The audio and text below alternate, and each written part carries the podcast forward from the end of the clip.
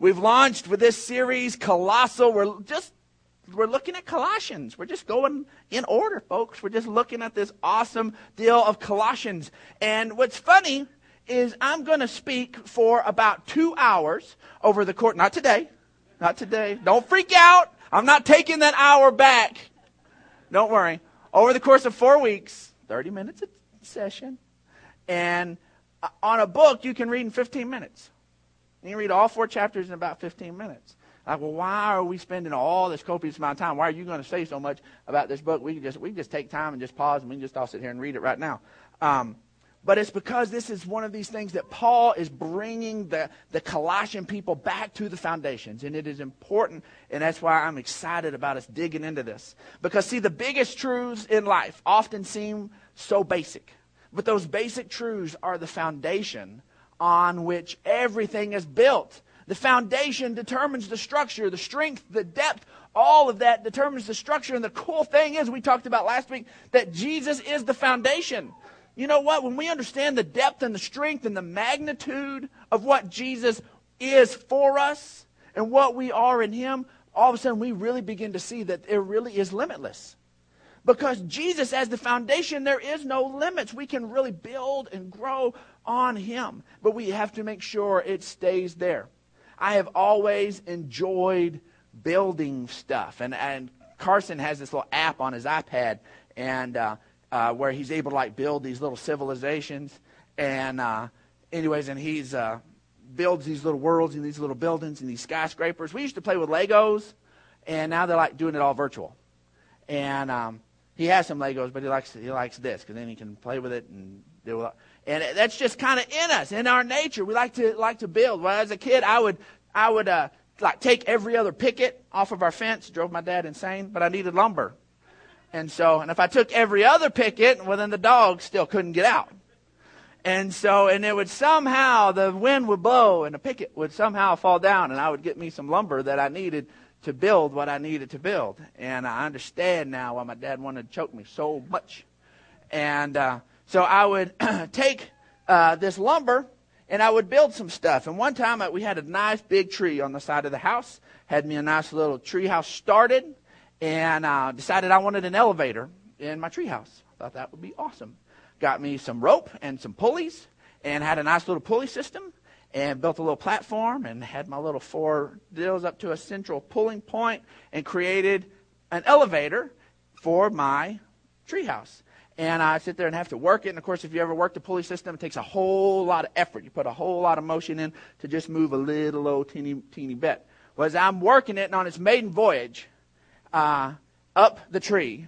I'm working it and moving it, and I had forgotten a central, a central thing. That here, this thing that's basically a swing, um, that I, would forgotten that it needed a foundation. It needed some brace. It needed some guidelines to be able to really work. So on its maiden voyage, I'm working it. It's going up. It's working. I'm about four and a half feet off the ground. It's exciting. I get to swing in. I bust my bedroom window. Just smashed right through my bedroom window.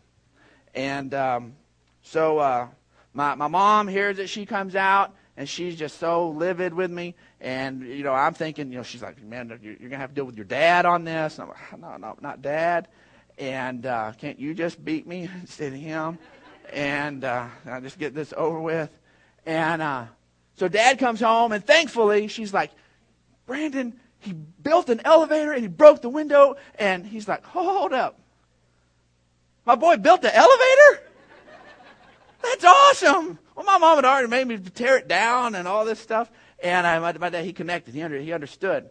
But my fault was is trying to operate and go so that it wasn't the foundation wasn't there. That's why we keep coming back to this over and over again. We can kind of get ahead of ourselves and on some different fronts if we don't make sure we stay focused on this, which is the truth of that is presented in 1 Corinthians, and we'll get into Colossians 2 in just a second. But 1 Corinthians 3 says, By the grace God has given me, I laid a foundation as an expert builder.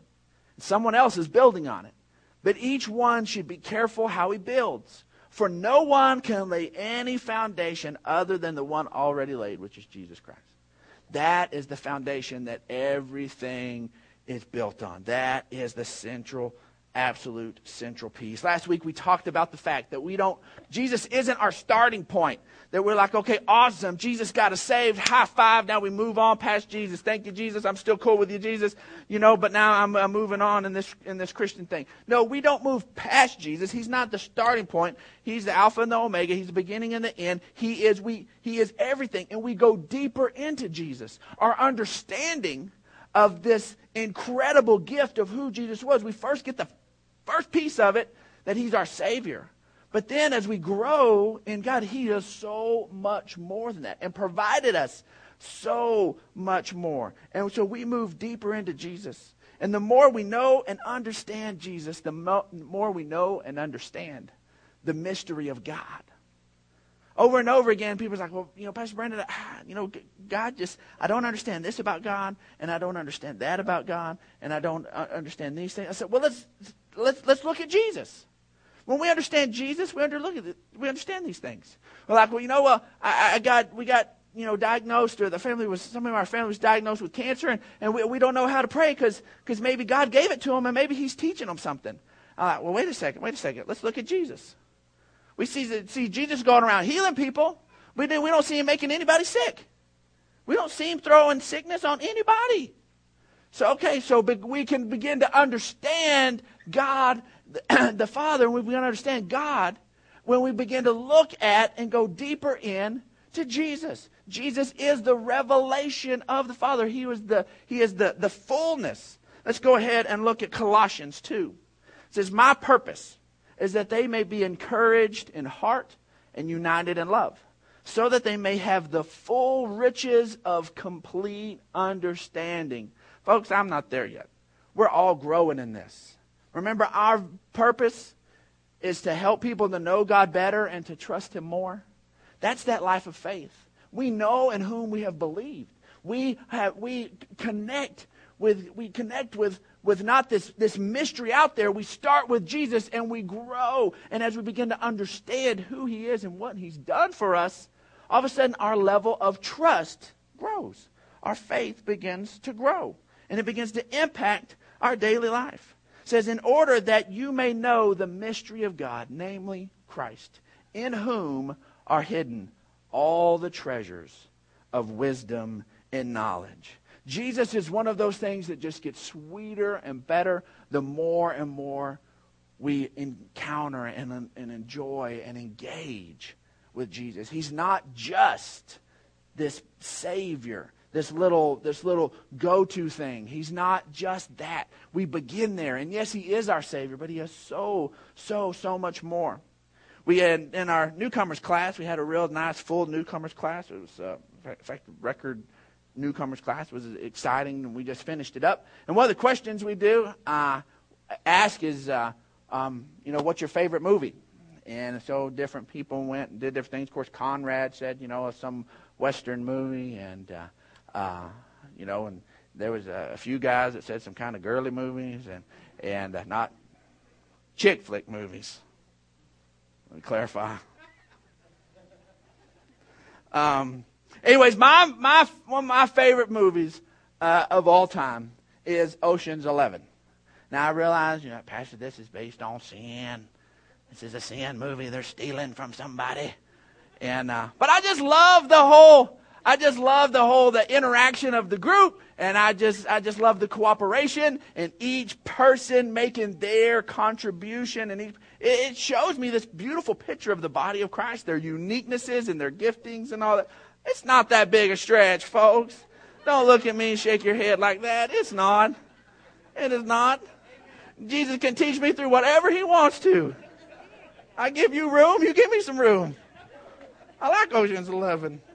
Anyways, but I love the fact that as as they did it that there were there were things that they knew. I love it that they expected you to come back. Because on the first view there are things you just can't appreciate the first time you see it because it doesn't mean anything to you. There are little words that they throw out, there are little things that they th- throw out, and if you haven't seen the whole movie, you don't catch it. So therefore, it's there. It's they didn't veil it, they didn't hide it. It's right there in front. But because you haven't already had one encounter with the movie, you're not appreciating these other things. But the next time, all of a sudden, this little this little interaction, this little thing, all of a sudden it begins. Oh, okay, that's what that is. That's what that. That's why he calls it that. That's that. Okay, there's all these little code words and interact, and all of a sudden, you now feel like an insider. All of a sudden, now you feel more a part. You're not just an, a spectator. I'm the twelfth ocean. All of a sudden, as I'm encountering and, and going through this, and I love it that they anticipated us being connected over and over again. That is why Jesus and this relationship we got, it never gets boring, folks. It should never get boring. If it gets boring, it's because we are not actively engaging. That's why it's exciting to me to, to go through and to read the word again and again and again. Because there are things that maybe it, it was right there out in front the whole time. It was right there. God didn't hide it. It was right there. Said that, said those words. But because I didn't have a certain understanding, I missed it. I didn't connect. I didn't get it. But then as I grow, and all of a sudden now I see Jesus as this, and now I come back and I begin to see, oh, wow. Wow. That's why there are certain words that if you don't understand that the, the lamb that takes away the sin of the world, what, what in the world does that mean? Somebody that doesn't have a Jewish connection, we don't understand that. They were deep insiders. They knew exactly what that meant. That spoke volumes when, when Jesus was pointed out as that. We grow in him. It gets richer and richer and richer. Second Peter says his divine power has given us everything we need for life and godliness through our knowledge of him who called us by his own glory and goodness. By his glory and his goodness. He's given us all this stuff by his glory and his goodness. I just, I absolutely love that. And when we begin to live in it, it's not us that gets the glory, it's Him. He does it, He pours out His mercy and His love and His grace on us because He enjoys it, because He wants to. Not because we deserve it in and of ourselves, but because He has chosen in Him to make us worthy. It is a beautiful thing, and as we grow in that knowledge, it just gets deeper and richer and fuller all the time. Colossians 2 16 says, Therefore, do not let anyone judge you by what you eat or drink or with regard to a religious festival or a new moon celebration or a Sabbath day. These are a shadow of the things that were to come. The reality, however, is found in Christ. Now, when it says this, don't let anybody judge you, that, that's not getting that real belligerent mean to, don't you dare judge me. Don't you look at me. Don't you judge me. It's not talking about that aggressive thing. That don't you let somebody judge you is that thing of don't embrace their judgment. If somebody looks down their nose at, at, at your freedom in Christ, don't let somebody take that away from you based on their judgment. We don't have to get all up in somebody's face defending it. We just live in that freedom. Because there are things, there was the, all of these things are, are back into these, these, these code words of new moon celebrations and, and Sabbath days. If you not understand the, the, the, the Jewish uh, um, law and the Jewish practices, then that doesn't make any sense to you. But the Sabbath day, man, they, they tried to judge Jesus based on the Sabbath day. They tried to judge him based on it. And one of the things that just it blows my mind. This is where this whole this whole religion thing comes and squeezes the life out of this freedom and this relationship that we have in Christ. Get this. Get this. Okay? Jesus is doing miracles, healing people. Just incredible stuff. And one minute, you know, they're saying that he's doing it by, you know, casting demons out by Beelzebub, that he's in league with the devil. And, uh, you know, he deals, Jesus deals with that.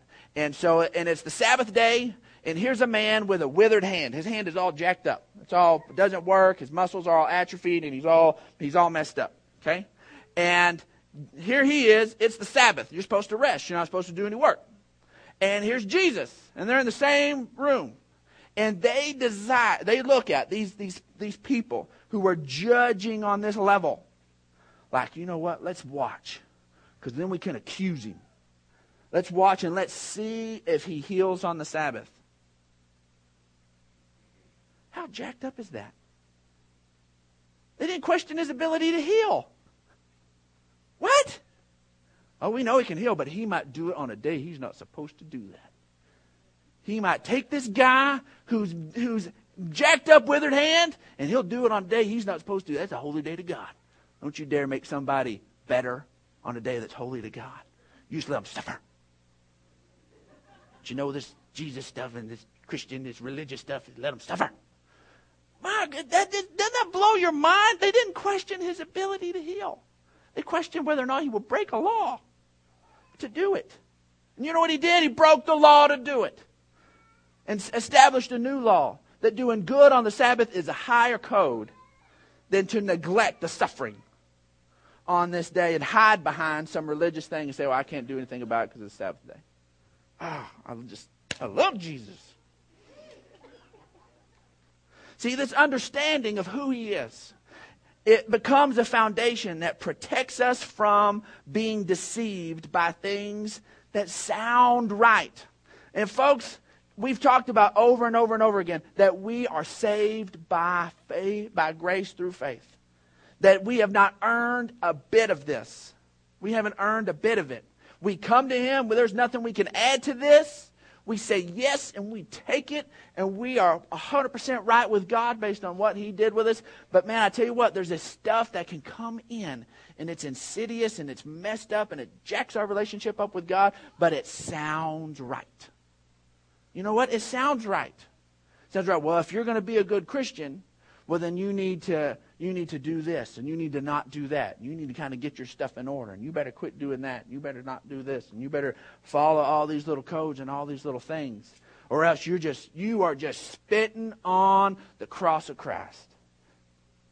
Wait a second. Wait a second. Mm-mm. Mm-mm. Now, if the Holy Spirit is convicting me and asking me to move forward in that area, okay, then I have there's there's something that the Holy Spirit needs to deal with. Okay? But guess what? I know that I was a big enough mess that all my knots couldn't be untwined at once. And I have a feeling you're the same way. And I have a feeling Joe Blow is the same way. And he deals with one or two knots at a time until finally we're all set right.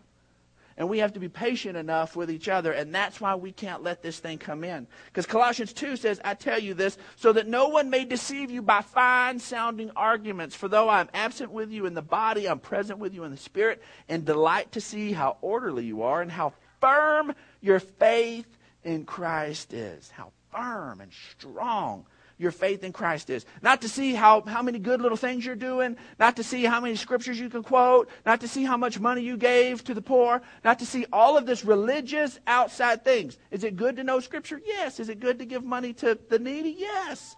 But that's not what's coming. It's all based on our relationship with Christ. We give out of love, we serve out of love, we do everything out of love, not out of obligation. So then, just as you received Christ Jesus as your Lord, continue to live in him rooted and built up in Him, strengthened in the faith as you were taught, and overflowing with thankfulness. Isn't that awesome? That we get to dis- when when God taps us on the shoulder and says we need to deal with this with this little destructive habit in your life, that we do it rooted in the fact that God's doing that not because He's mad at us, but because He's forgiven us and He wants us to live in the freedom He's already given us that is this place rooted and established in love. I'm doing this out of a place of, of Him and His love work working in me. Not trying to get Him to love me or trying to make Him undispleased with me or, or any of that. This is, oh, it is a beautiful thing. But these fine sounding arguments will begin to come in and destroy what is the purity of our faith in Christ and Christ alone. Romans 16 says, I urge you, brothers, to watch out for those who cause divisions among you and put obstacles in your way that are contrary to the teaching you have learned. Keep away from them. For such people are not serving our Lord Jesus Christ, but their own appetites by smooth talk and flattery. They deceive the minds of naive people. And folks, I'm just going to de- define naive people this way. Naive people, they have a trusting disposition but no wisdom and knowledge to base their decision on. So they just kind of go with it. They want to do right. I want, I want to do right. I love God. I want to, I want to do this right. And out of their naivety, they embrace these, these things that people are placing these judgments and these controls. Oh, we have freedom. We have freedom. And it is, has so much more power to change our lives than the rules ever did. And we're going to look at that in just a second. Galatians 1 8 says, But even if we or an angel from heaven should preach another gospel to you other than the one preached, let him be eternally condemned. You stay focused with the first true gospel. Because you know what? Some of what sounds right is simply human tradition, which must be avoided. Colossians 2:8 says, "See to it that no one takes you captive through hollow and deceptive philosophy which depends on human tradition and the basic principle of this world rather than on Christ." There's nothing wrong with some tradition, folks, but we can't let it become doctrine. We can't. It's okay. Tradition can, is typically done in preference. Okay? I, I, I like, and, and as the pastor of Celebration Church, I like rock and roll worship. I like it. But if we ever, if I ever stand here and said, if it ain't rock and roll worship, it ain't worship, something's wrong. Okay? I enjoy it. Is there anything wrong with the classic hymns? No. Is there anything wrong with country worship or Tejano worship or or whatever flavor of no, it's preference, folks. And anytime we take one of these human tradition things and we force it in that this is the way it has to be, it becomes this religious dogma and it becomes it becomes life choking. We can't let that happen. These human traditions, these preferences that come in. I mean, there's some people may have a problem with the fact that we're pretty casual. That we're pretty casual in our attire. So you know what? Well, you ought to wear your best. You ought to put your best on to go to worship the Lord. I appreciate that. I appreciate that. I appreciate that thought. I really do. Okay? But part of our assignment is to meet people where they're at. Okay? So what we want is we want to remove as many excuses as possible. Okay? So we want somebody to be able to go to their closet, grab whatever they want to grab, and feel comfortable, put it on, and come to church.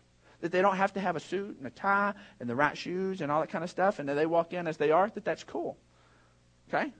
That it is about that. I appreciate those that say, well, you ought to wear your best and do it. And if that's your conviction, then roll with it. That's totally fine. But we can't make those human traditions come in. They'll choke the life out of things. Colossians uh, 2 9 says, For in Christ all the fullness of the deity lives in bodily form, and you have been given fullness in Christ, who is head over every power. We have fullness right now. And when you are dead in your sins and the uncircumcision of your sinful nature, God made you alive with Christ. He forgave all your sins, having canceled the written code. Folks, those are the rules and the law. And this is stuff that God had handed down initially. This isn't man stuff. This is God stuff, folks, but there was a process. It says, For with all with its regulations that was against us and that stood opposed us, he took it away, nailing it to the cross. And having disarmed the powers and authorities, he made a public spectacle of them, triumphing over them by the cross. Well, what the law did, it says, look, you want to be right, here it is. Try it on your own, fellas. And it pointed out we can't do it. So in Christ, he set us free from something that, that could not bring us right with God. You want to do it on your own? There you go. There's the path. And nobody's nobody's done it. Nobody. Nobody. And he, even in that, the, at the cross, we are freed from those things, folks. We are free. So, guess what? Living in the newness of who we are in Christ is the only thing that produces true abundant life. It really is. We can try to put these other rules and, and this human nature and my willpower, and I'm just going to be a better man. And you know what? Maybe we can be a little bit better. And if we compare compare with some somebody else, we might go, "Wow, I've made a few steps forward. I'm, I used to be about even with uh, Mr. Knucklehead, and now I'm a couple steps better than Mr. Knucklehead." Okay? And we compare ourselves on that level, maybe we can feel kind of good about ourselves. But you know what? Real life change doesn't happen that way. It's the Spirit of God alive in us, speaking to us, leading us, freeing us, and us really being free. Where we're not just trying to hold the thing in with human effort, but we're always saying we're living in freedom. Colossians 2 says, Don't let anyone who delights in false humility and the worship of angels disqualify you from the prize. Such a person goes into great detail about what he's seen, and his, his unspiritual mind puffs him up with idle notions. He's lost connection with the head.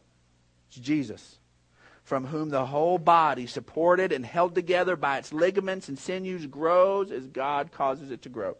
Since you died with Christ to the basic principle of this world, why, as though, are you still, why, Ah, as though you still belong to it, do you submit to the rules? Do not handle, do not taste, do not touch.